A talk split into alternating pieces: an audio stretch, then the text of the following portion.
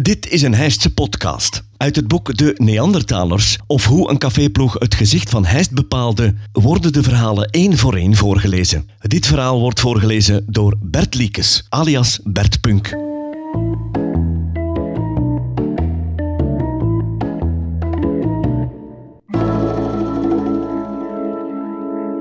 Op de bank bij de Neandertalers. De periode van de Neandertalers liep voor mij samen met de tijd dat ik voetbalde bij FC Heist Sportief. Ik kon wel redelijk shotten en in die periode moest ik de zaterdag steeds met de reserve spelen en gewoonlijk de zondag op de bank zitten bij het eerste elftal. Ik was technisch wel begaafd, maar het ontbrak me wat aan kracht om echt door te breken in het eerste elftal. Dit is mooi geschreven om eigenlijk te vertellen dat ik veel te plat was voor de eerste ploeg van de toen nog purperwitten van Heist.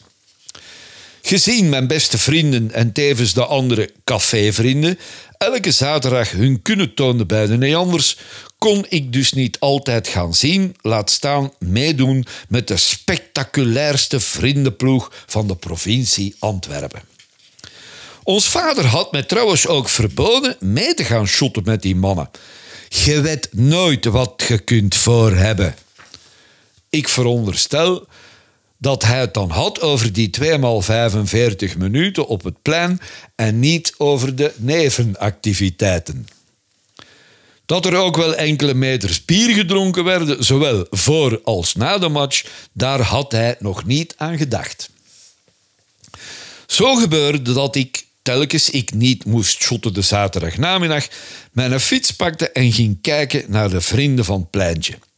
Mijn voetbalschoenen smokkelde ik altijd mee en ik hoopte dan dat er iemand te weinig was of dat ik wel kon invallen als er een van de verdetten gekwetst was. Samen in de spits staan met mijn beste vriend Bert was altijd geweldig. In die tijd was hij ongelooflijk snel en hij had een geweldig schot in de benen. Eerlijkheidshalve moet ik toegeven dat het niet altijd binnen de palen was, maar ik heb hem toch ook eens weten scoren van op de middenstip bij het afzenderen. Het was dan ook een volledige ploeg van miskende talenten. Iedereen op het veld had zijn kwaliteiten. En het was een perfecte mix van techniekers, werkers, bruut geweld en de titten. Grootste belofte van Lierse aller tijden. Probleem was dat hij iedereen graag drie keer dribbelde in plaats van één keer.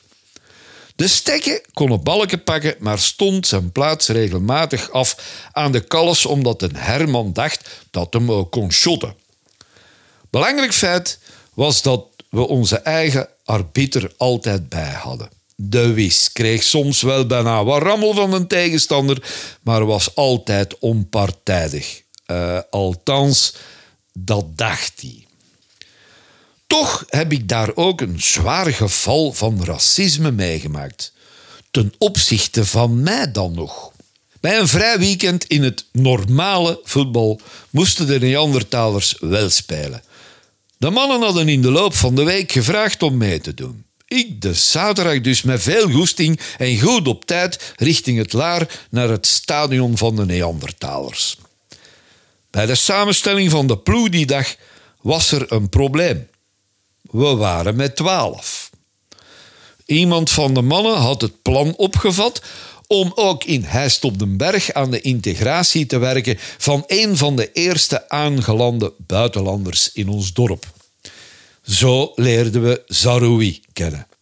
Een Tunesiër van afkomst met als beroep banketbakker in Mechelen. Hij was eerder toevallig in IJs terechtgekomen op zoek naar een appartement buiten Mechelen. Naar eigen zeggen had hij nog voor de nationale ploeg van Tunesië gespeeld. Hij was er wel vergeten bij te zeggen in welke sport. Want hij kon wel hard lopen, maar shotten, dat was iets minder. Toch moest ik die dag op de bank zitten. Ja, Karel, jij zei ook geen vaste man en we moeten vandaag toch de Zaroui opstellen. Je kunt later nog wel invallen, we zien wel hoe de match loopt. Vernedering tot en met. Kon ik eindelijk eens een ganse match meedoen, werd ik gedegradeerd tot vervanger van een onbekende internationaal uit het verre Tunesië. Die zijn verdere avonturen kan je uiteraard nog vernemen in dit boek. Met de grappen over dit voorval wordt 40 jaar later nog steeds hartelijk gelachen. Later heb ik natuurlijk nog wel meerdere keren meegespeeld en ben ik meer gaan kijken naar wedstrijden van de geel-zwarte.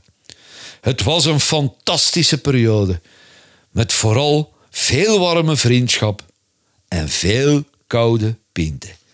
Getekend Karel Schoeters.